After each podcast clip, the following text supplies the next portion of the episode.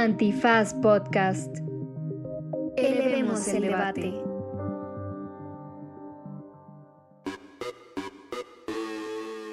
Buenos días, buenas tardes, buenas noches. Bonita tajada de penal que esté usted viviendo, disfrutando en este cochino momento. Sobre todo eso, la tajada de penal, que no nos vamos a quitar el grito ahogado de felicidad este, y emoción que el señor Memochoa nos trajo a nuestros corazones. Vaya, bendito momento. Bendito. Pero en este Derecho Remix, además de hablar de fútbol, que sí lo hicimos porque grabamos justito después del partido, así que si nos notan desvariantes, no se vayan, no se vayan, tiene que ver con el fútbol y con que están siendo muy temprano los partidos.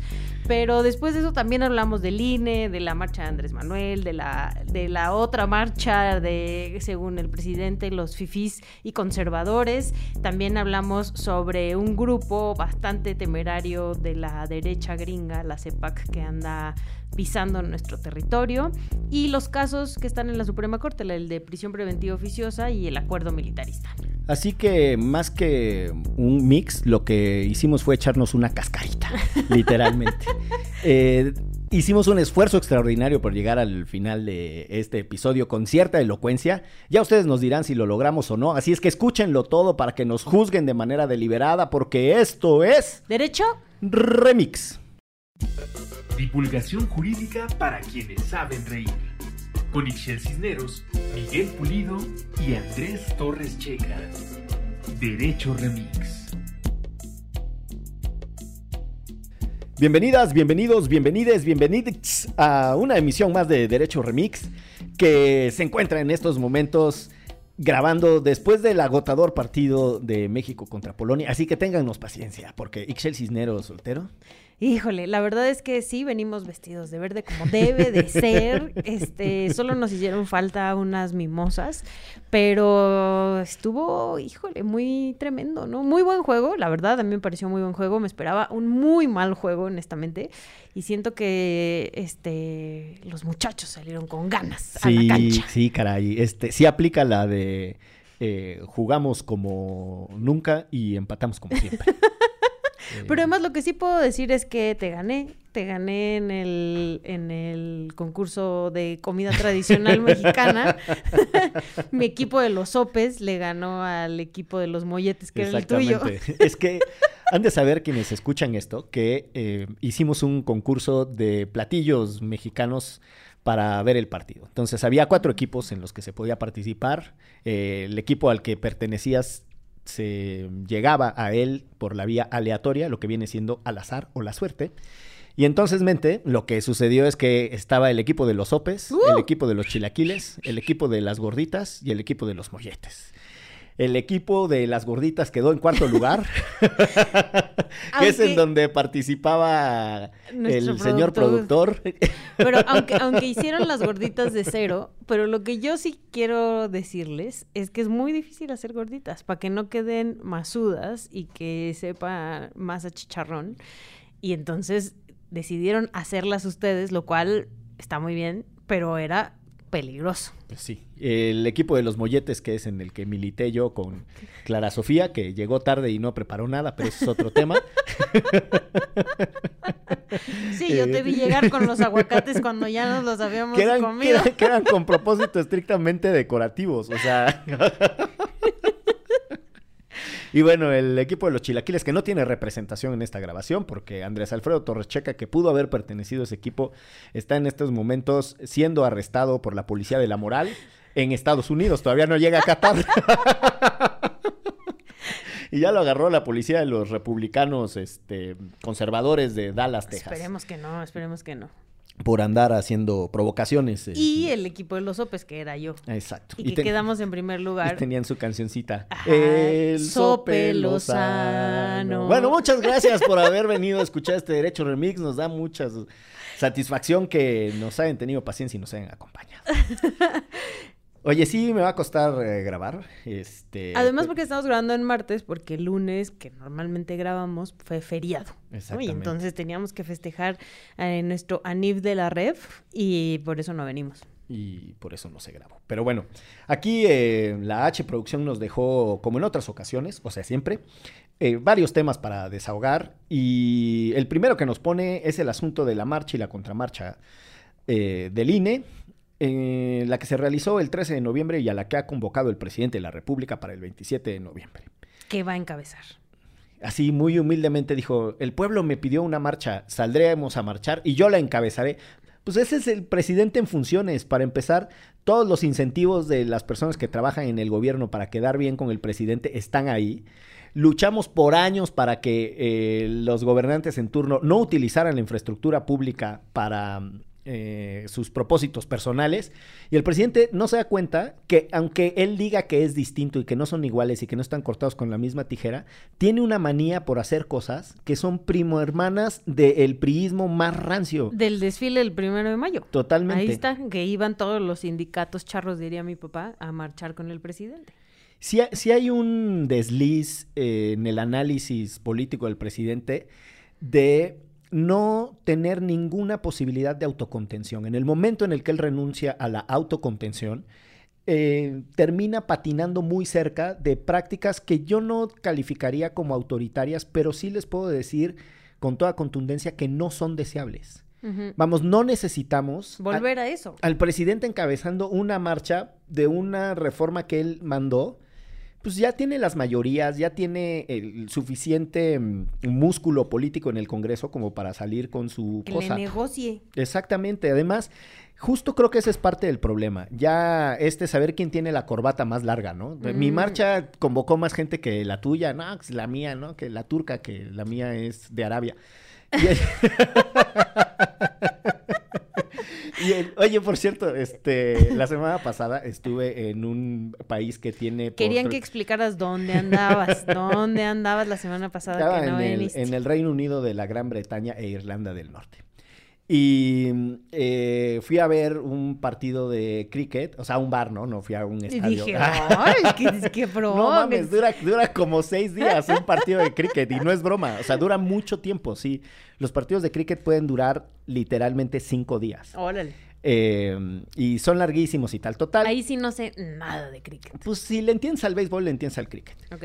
Eh, sí le entiendo al béisbol. Pues sí, eh, porque mucho del béisbol está basado en el cricket. O sea, la idea de que son los strikes y que le tienes que pegar. En el caso del, del cricket, detrás del bateador, el que está con la pala que pega, hay tres sticks, que son tres palitos. Y entonces de lo que se trata es que el que lanza la bola tiene que lograr tirar alguno de esos sticks. ¿No? Entonces, cuando tira los tres, son los tres strikes eh, del Ah, béisbol, en eso se parece. Mira tú. Y si la pelota, cuando la, cuando la choca el fulano con la pala y la agarran de aire, es igual que en el béisbol, es un out. Mm. Y si logra Ponchado. chocar la pelota, eh, exacto, sería el ponchado. Y si logra al chocar la pelota sacarla del círculo, porque el, el diseño de la canchita de cricket es medio rarita, es un circulito, eh, si la logra sacar, eh, es un, el equivalente a un home run. Y lo que, en lugar de correr eh, en un diamante a cuatro bases, o sea, primera, segunda, tercera y home, en el cricket, después de golpearla, se cambian de posición del punto A al punto B. Están enfrente uno del otro, los corredores. Y cada que llegan al otro lado, que sería el equivalente a llegar a home, nada más que aquí es un solo tramo, eh, es una carrera, un run. ¿Y por qué dura tanto? No tengo la menor idea. Total que te fuiste a un bar Sí, cinco total, días. Sí, me fui a un bar cinco días y aquí estoy de vuelta. Y por eso no sé de qué estamos hablando en este derecho de remix. México. No, pero el punto es que fui a ver un partido, un bar con unos amigos y era eh, Inglaterra contra Pakistán. Y era como ir a Ignacio de la Llave, Veracruz, y eran los pulido contra los güeros que estaban de visita. Es que pinches pakistaníes parecen mis parientes todos. O sea, yo lo veía y decía, no mames, mi primo Tommy. ¡Ah, no mames, el moncho! Y le- les ibas a ellos, sin Está- duda. obviamente, estaban bien igualiticísimos a a mis parientes. Y después dije, cabrón, no, sí, pues, pues sí parezco de por allá. Sí somos. Sí somos, sí somos. Pero lo mismo me pasa si ponen a un catarí, de repente digo, ah, cabrón, ese podría Ese ser yo. yo. Sí. Y luego, en- por una cosa de la chamba, eh, estuve hablando con un güey de Irán y dije, no mames, es idéntico a mi hermano César Miguel Pulido. Porque han de saber que mi hermano también se llama Miguel. En mi familia todos nos llamamos Miguel. Entonces, ¿Y Miguel por qué? Magdaleno. Pues machismo rural, básicamente. Así se llamaba mi abuelo, así nos llamamos todos. Entonces, bueno, pues ahí está el análisis de la marcha del INE. Sí. Explicado con el cricket. no sé cómo chingados llegamos ahí. Así. Pero- no lograron llegar a home. Sí, no lograron llegar a los que- pinos, entonces y no eso- ay Dios, y eso que no estamos bebidos. no, Palacio Nacional. Este, pero bueno, entonces, mente, a ver, ya, para, para poner un poco en... Para en- ponernos eh, serios. Sí, para ponernos serios. No, creo, creo que hay algo em, de mucha audacia política del presidente, podrá gustarnos o no, pero es su estilo histórico, de mandar una iniciativa que sabe que va a generar polémica, que va a generar condiciones de rechazo de ciertos grupos y que le va a permitir decir, ¿ya ven cómo no quieren el cambio? O sea, se ponen a todo lo que en realidad es democratizar el país y como él sostiene que no es que gracias a estas instituciones haya ganado las elecciones del 2018, sino que a pesar de, esta, de estas instituciones, es decir, incluso contra estas instituciones se tuvo que poner al tiro, eh, el hecho de que no las quieran reformar también le da un discurso que podrá sonar simplón, pero que el presidente capitaliza muy bien, que es que él permanentemente enfrenta al sistema. Y lo que sucede es que salen eh, grupos muy rancios a protestar en simultáneo contra el INE, pero también contra el presidente y hacen de una marcha eh, supuestamente en defensa del sistema electoral mexicano una cosa muy confusa, que uno no entiende si es una marcha de oposición al gobierno o una mancha, una mancha, una marcha de defensa de un sistema electoral que también tiene sus problemas. Justo eso, creo que lo que me gustaría a mí, por lo menos personalmente, dejar claro, es que el, INE es una institución que por supuesto que se puede reformar, ¿no? Porque todas las instituciones tendrían que poner sus barbas a remojar todo el tiempo para ver cómo pueden modificar sus estructuras, cómo pueden ser mejores, cómo pueden gastar menos lana, ¿no? Que es una de las cartas este, favoritas de, de Andrés Manuel y de, y de las personas que, que lo siguen, que en el INE se gasta mucho dinero, ¿no? Para, para el trabajo que hacen. Y, y ese sería como el punto número uno, ¿no? O sea, como yo no estoy por no se toca al INE, que era al principio como un hashtag muy popular, ¿no? O sea, yo sí creo que se toque al INE y que se toquen a muchos otros. Em, Y si no quieren tocar el INE, decía un tuit, tóquenme a mí. Era tu cuenta fantasma. ¿no? Sí, tu cuenta. Mi alter ego. Ándenle, tóquenme, aunque sea un poquito. Por favor. Por favor. Bueno, pero ah, más allá de eso, yo sí creo que mucha gente salió a marchar en contra del presidente, ¿no? Más Sí. allá de apoyar a la democracia, que sí creo que también la reforma tiene cosas que evidentemente este, pondrían a Morena en este momento en un mejor papel que a los otros partidos, ¿no? Que el de la reforma que está proponiendo el presidente y sus aliados. Em, como de aquí al futuro, ¿no? Básicamente, pero eso no quiere decir que no, insisto, que no, no se pudiera reformar lo que ya se hace con el INE, ¿no? Y con las elecciones.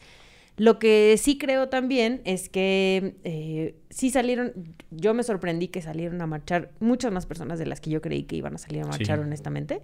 Y además, muchas de ellas sí en defensa de la democracia, ¿no? O sea, como sí había eh, como tres diferentes bandos grandes, ¿no? O sea, uno era el INE no se toca, otro era en contra del presidente Andrés Manuel y otra, esto puede ser un, o sea, queremos tener un contrapeso ante y, y la defensa de la democracia como tal, ¿no? De un México democrático. Y creo que eso, incluso yo lo platicaba en la casa, me, a mí, obviamente, como ya lo hemos platicado aquí, todo el mundo tiene el derecho de manifestarse y de salir a marchar, aunque no coincidamos con sus ideas, pero a mí me pareció importante que la oposición también mostrara músculo, ¿no? Porque también por eso nos está avasallando Morena, porque no hay una oposición que se está movilizando. Entonces, sí hay una oposición muy radical, que es muy peligroso que se hayan movilizado en esa marcha y en muchos otros espacios. Al rato vamos a hablar de una nota así rarísima que nos mandó la producción. Pero también creo que es importante que haya una oposición que esté trabajando desde cierto espacio para hacer contrapeso, porque Sin si duda. no, nos van a volver a avasallar como nos están avasallando cada que votan, cualquier cosa.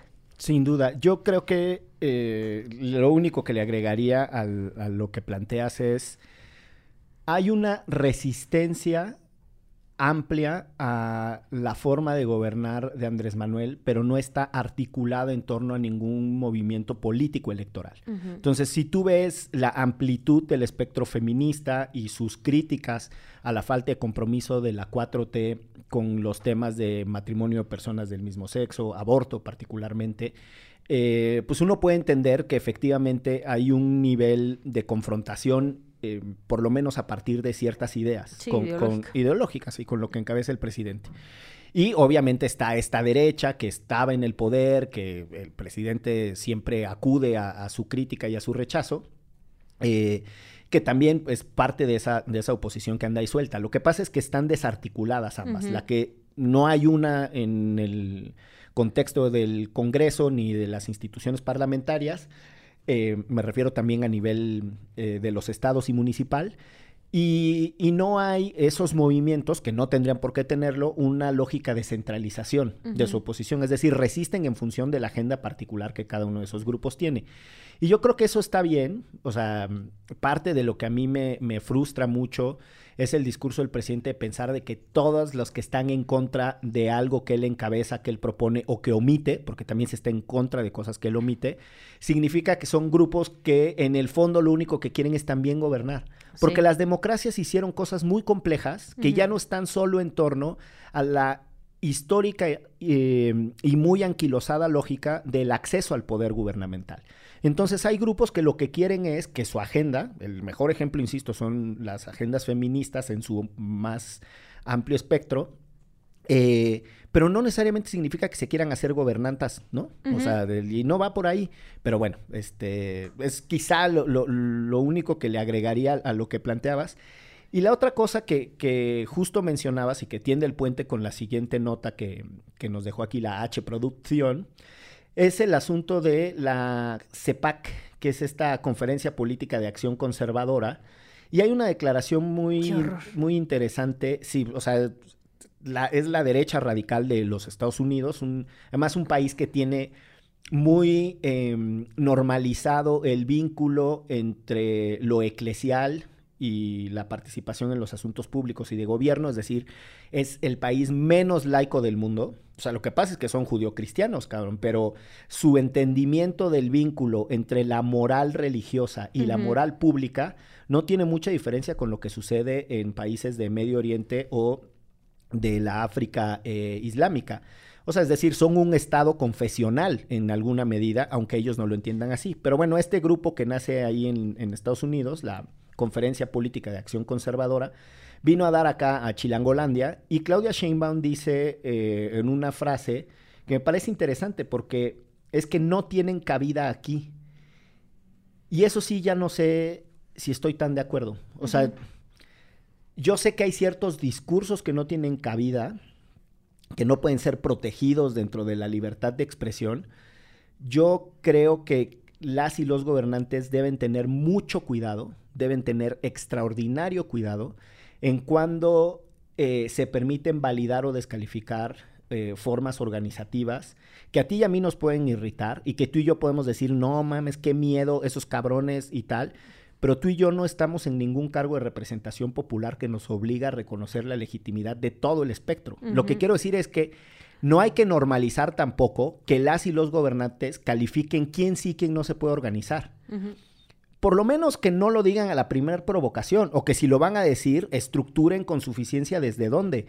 Porque ese es parte del problema. O sea, parte del problema es que hay ciertos grupos que se abrogan, se, se, mm, se autodeterminan quién puede y quién no puede participar en política. Y a mí eso me cae mal. Y pudiera ser al revés, nos podrían llamar comunistas un día, Exacto. como ha pasado, y ya, y no dejarnos y no permitirnos que nos podamos organizar, ¿no? Tal que, cual. Que niños comunistas, por cierto. Eh, sí. Esto me recordó la historia en el CGH o algo así. Pero sí, qué miedo que, no sé, Eduardo Verástegui sea la cara más visible de este movimiento en México, ¿no? Que sí es un actor súper conservador, en contra del aborto, de la comunidad LGBT, ¿no? O sea, declaraciones antiderechos terribles, que eso, como dices, son discursos de odio y eso, y por supuesto que estamos en contra de ellos pero también es verdad que tienen derecho a organizarse, ¿no? Sí. O sea, como, y también es verdad que representan a un México, y eso nos cuesta trabajo entenderlo, y yo muchas veces lo he puesto aquí sobre la mesa. En los estados la cosa es distinta. En los estados muchas personas están en contra del aborto, muchas personas están en contra de los derechos de las mujeres, ¿no? O sea, sí, sí, em, muchas veces hablamos, como seguramente Claudia Sheinbaum lo hace, desde este oasis eh, que puede ser la Ciudad de México. Y yo creo que parte del debate sobre si conservadores y liberales, este, o si se enfrentan ideas progresistas y otras menos abiertas eh, en lo social, en lo político, eh, yo creo que eso está simplificando el entendimiento del mundo. Y la verdad es que a la clase política, en algún sentido, eso le conviene, ¿no? Porque cuando tú borras los grises, el esfuerzo de pensar en la complejidad eh, disminuye. Y entonces, pues, es más fácil decir buenos y malos. E incluso eso termina siendo un argumento para solapar pésimas decisiones, porque todo se construye con el argumento de los otros serán peores. Sí. ¿no? Lo que en, en- en inglés le dicen el whataboutism, ¿no? El, ajá, esto sí, pero ¿y qué tal lo otro? ¿Qué tal que si caemos en eso? ¿no? Es y sería, entonces... eh, Sería se- peor. Sería peor porque no quiero decir que haya que relativizarlo todo, desde donde yo entiendo el mundo, las ideas que yo profeso, me preocupa mucho el avance de la derecha, pero también creo que hay que dar la batalla de las ideas y hay que explicar por qué ciertas cosas en las que nosotros creemos o le benefician más a la gente o creemos que tienen una contribución más, más razonable para la sociedad.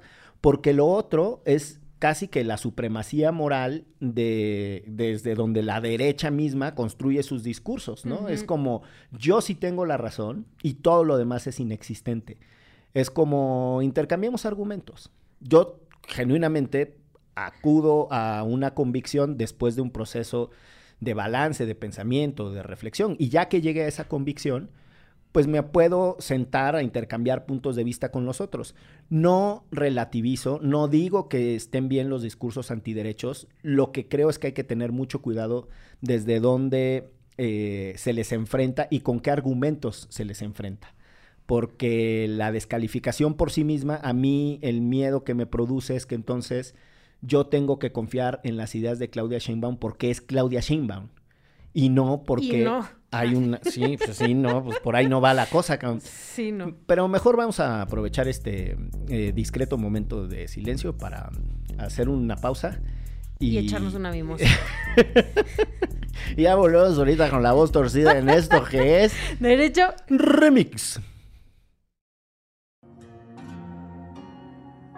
Revisión de rutina, por favor baje del auto. Mientras que a media cuadra está sucediendo un asalto No me pase ningún alto, ni voy manejando rápido. Cállate aquí, mando yo, porque yo soy el tránsito. Quiero sacar el celular, tengo derecho a usar la cámara. Y en cuanto voy a hacerlo, le activan un modo ráfaga. Activan una lámpara encandilando mi lista Me llevan a una celda y obligan que me desvista. Me dicen ignorante mientras que soy ignorada Niegan mi derecho de saber los hechos y de hacer llamadas. No hice nada, se los juro, soy una estudiante Y además trabajo, quiero salir adelante. Ante los ojos de ellos sin pruebas soy un bandido. El moreno es el sospechoso, aunque el blanco está igual vestido. Al turista se le elogia por poder adquisitivo Y mi lugar de procedencia ya es un acto delictivo. Es el Magic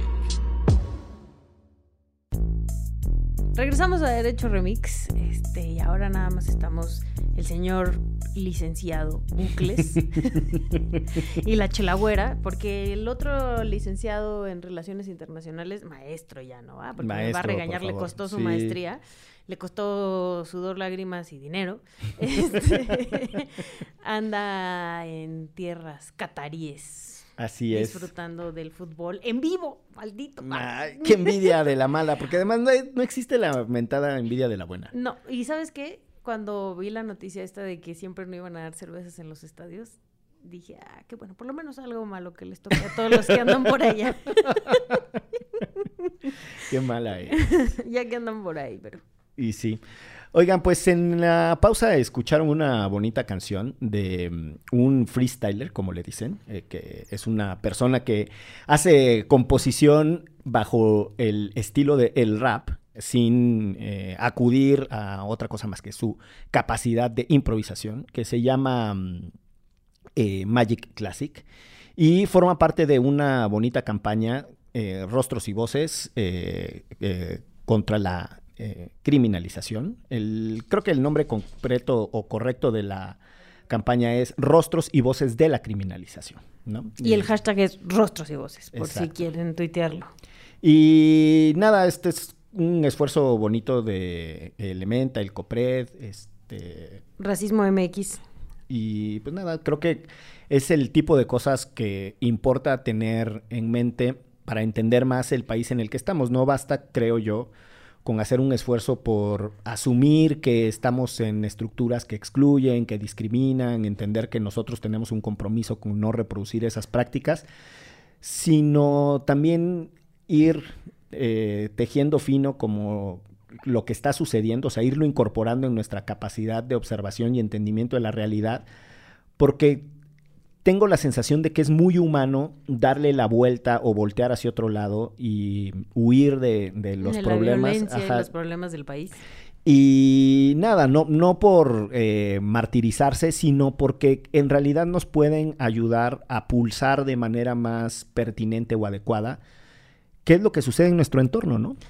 Que además de lo que va la campaña es de encontrar nuevas formas de contar las historias de las víctimas de este país y de cómo nos interpelen, ¿no? A las personas eh, que estamos en las audiencias y cómo acercarnos a estas personas que han sido víctimas en este país. Más allá de ese número que cada ratito nos, mencionan de 11 mujeres asesinadas, de más de 100 mil personas desaparecidas, ¿no? O sea, ¿qué significa eso? Y que además nos demos cuenta que son personas y familias que están detrás de esas cifras. Totalmente. Es más, suéltanos otra vez la canción de Magic Clásica, que para echar un bailongo acá en la, en la cabina.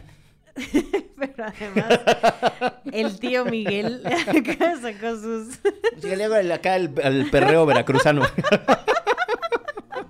que está bonita, escúchala, mira. Revisión de rutina, por favor baje del auto Mientras que a media cuadra está sucediendo un asalto No me pase ningún alto, ni voy manejando rápido Cállate aquí, mando yo, porque yo soy el tránsito Quiero sacar el celular, tengo derecho Ahí está. Escúchala. cámara. ahí está. Escúchala, Sí. verás. Es- o te empiezo a rapear yo ahora. Yo creo que lo haces bien, ya lo has Sí, hecho, ya lo has hecho. Nada más necesitas unos alcoholes, pero lo haces bien.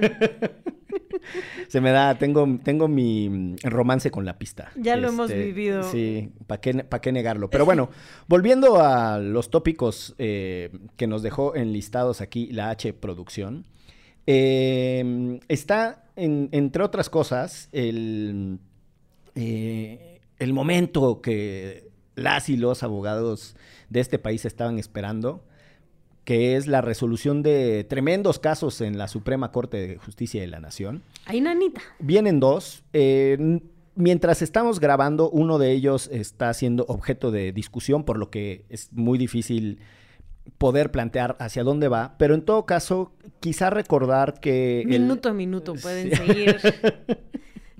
Pero el, el asunto de la prisión preventiva oficiosa y el mentado acuerdo militarista, que mm, más allá de, de lo que ya se ha dicho en estos micrófonos, hay, hay muchos programas grabados sobre eso, sobre prisión preventiva, hay uno muy bonito que se llama Operación eh, eh, Jarocha Oficiosa.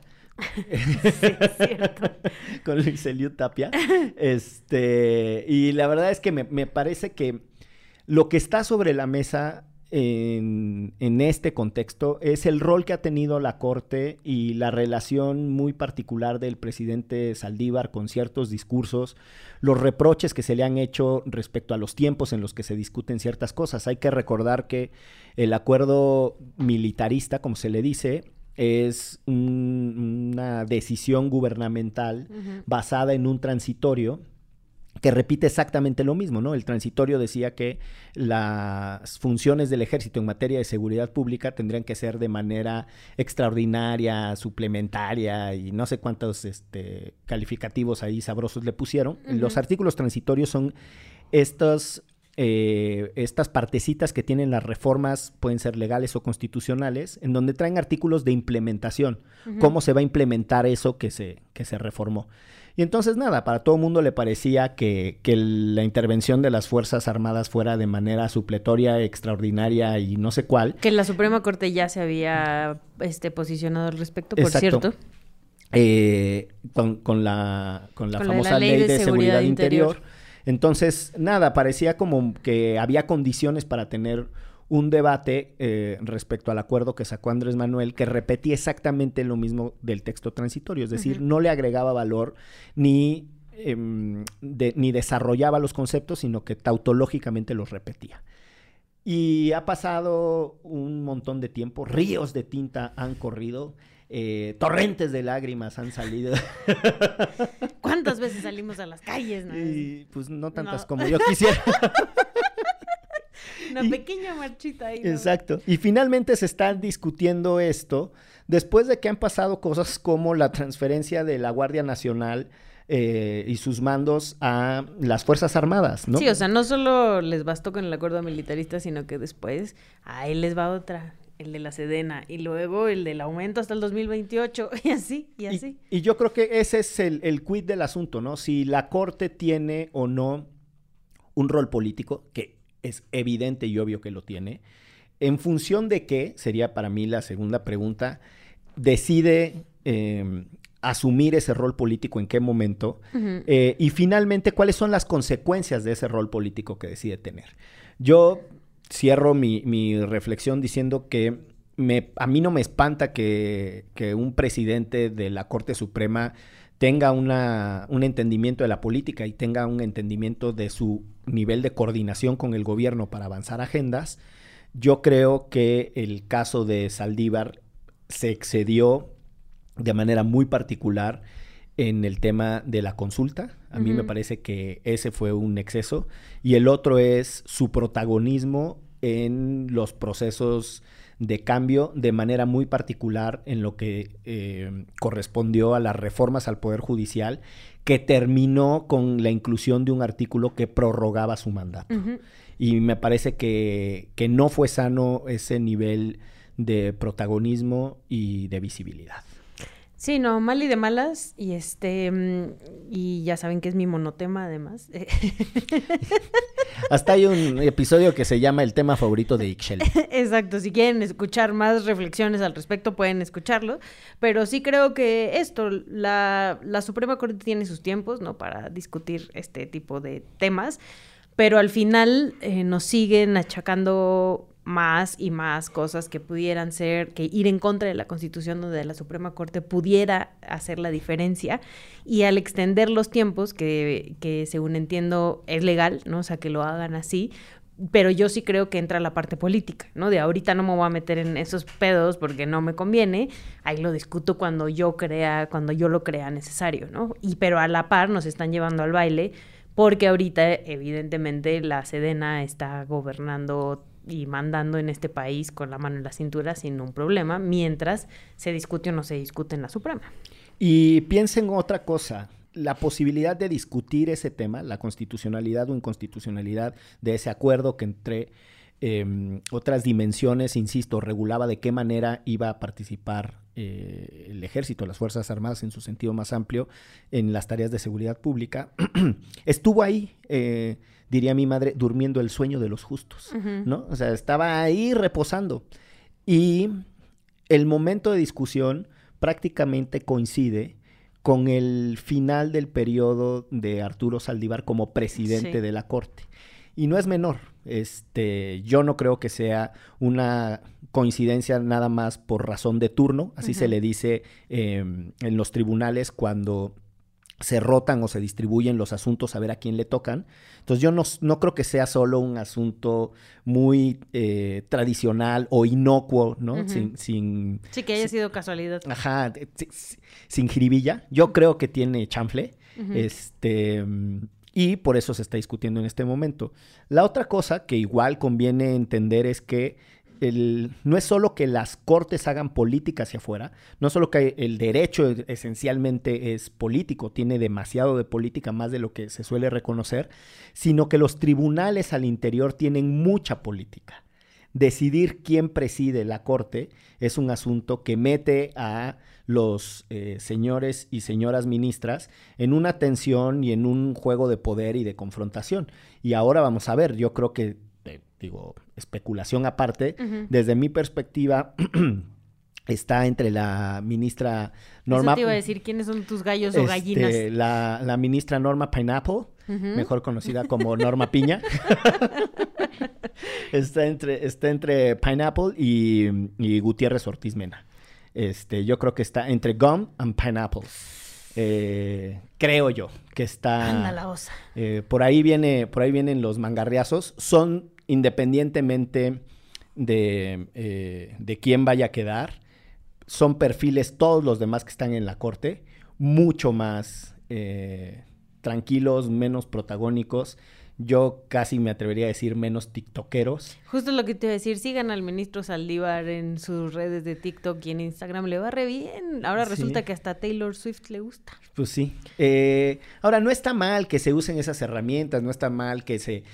Yo no creo que sea un asunto de la investidura de la presidencia de la Suprema Corte lo que se esté lastimando. No es que a mí me fascinen las extremas solemnidades. Es un asunto del protagonismo. O sea, el, se trata sobre de él. Los asuntos son qué le gusta, quién es. Y a mí me parece todo eso sumamente irrelevante. Yo preferiría que explicara en lenguajes... ¿Por qué va a votar así? Exacto, simples y llanos, las intríngulis y las complejidades al interior Em, del Poder Judicial. Em, nada, es, son, son demasiadas referencias personalísimas. Cada quien tiene su estilo. Yo creo que él escogió ese, sus razones tendrá, pero pues me parece que, sobra un poco. Un poco como Lorenzo Córdoba en el INE y también el TikTok del INE. Sí, yo, muy popular, por cierto. Sí, pues, yo creo que, eh, que Lorenzo cae también en la provocación de contestar desde su persona, porque las referencias son todo el tiempo personales. O sea, los ataques son muy dirigidos.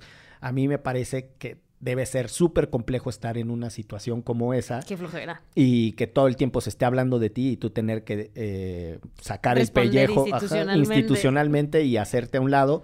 Ahora, tampoco es que Lorenzo sea el servidor público más destacado de este país, pero me parece que también está muy lejos de todo lo que se le achaca y de los niveles de maltrato público al que se le someten. Yo, tengo muchas críticas al, al rol de Lorenzo. Eh, y una de ellas, entre muchas, pues es que mordió el anzuelo y terminó él entrando en la competencia de perfiles y de eh, afirmaciones personalísimas, cuando lo que estamos discutiendo son otras cosas, o tendríamos que estar discutiendo otras cosas más bien. Acabamos Mucho más relevante, sí. Pues sí. Pues no quisiera que nos fuéramos, este de esta emisión especial esforzada de Derecho Remix. Que la forzamos, ¿eh? La forzamos. Nos pudimos ir a comer, echar una chelita y aquí estamos. Escúchenos hasta el final. Sí, después, pues sí, ya va a acabar. Eso más bien hay que...